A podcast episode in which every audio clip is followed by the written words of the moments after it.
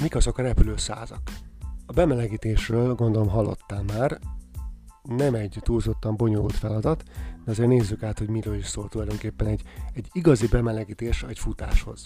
Nyilván nem a hosszú futásról, vagy sima hosszú futásról van szó, hanem mondjuk akár egy ilyen résztávos vagy iramfutásos edzéshez, vagy akár egy versenyhez. Nyilvánvaló, hogy mondjuk ha az ember kimegy csak úgy futni egy hosszút, akkor sem árt, hogyha nem azonnal mondjuk a leggyorsabb tempójával kezd, vagy a várható mondjuk egy versenytempóval, hanem ott is megy egy ilyen kis rávezető rész, amit ami valószínűleg lassabb lesz, mint a, a, a futásod többi tempója.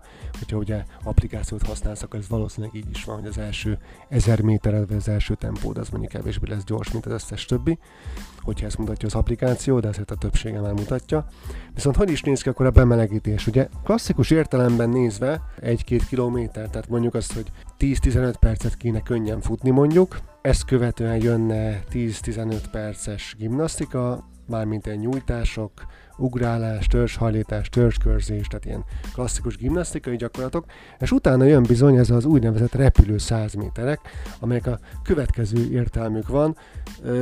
Picit gyorsabbakról van szó, tehát gyorsabb futásról van szó, mint amit mondjuk egy bemelegítésnél végzel. Tehát ilyen rávezetésre, a szervezetednek a felkészítése a későbbi gyorsabb tempóhoz, vagy magához a, a keményebb edzéshez. Szóval úgy kell elképzelni, hogy ezekből általában 6 vagy 10 darabot fut az ember, most mondjuk nem, nem kell neki effektíve pont 100 méternek lennie, lehet csak 80 is, tehát nem kezd így lemérni. És gyakorlatilag az a feladat, hogy elindulsz, és így mozgásra tényleg lendületesen, tehát semmi, semmi szenvedés vagy ilyesmi, 80-100 métert kifutsz lendületesen.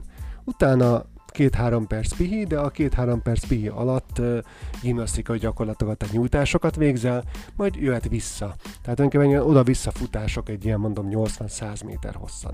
Ez azért jó, mert ezzel ugye lendületet adsz a futásodnak, fölkészített a szervezetet egy ilyen gyorsabb futásra, ugye az a, a pulzusod is megnövekszik ezáltal, és ugye majd amikor megkezded az edzést, az iramfutásokat, vagy akár a versenyt, akkor már nem úgy állsz neki, hogy hogy is mondjam, tehát, hogy persze gimnasztika után, és akkor egy picit leállva, még hogyha izgulsz akkor is, hanem igen, egy úgymond fölpörgött állapotban, mind pszichésen, mind pedig fizikailag készen az edzésre vagy a versenyre, úgy fogadhatod az első kilométereket, és akkor már egészen más lesz egyébként az első kilométer, még akkor is, ha egyébként az egész bemelegítés alatt fáradtabbnak érezted magad, mint szeretted volna, ennek ellenére megéri az ilyenfajta bemelegítést, klasszikus és kiadós valódi bemelegítést végigcsinálni, mind a sérülések elkerülése véget, mind pedig azért, mert uh, egyszerűen az érzés is jobb lesz maga a futás szempontjából a későbbiekben.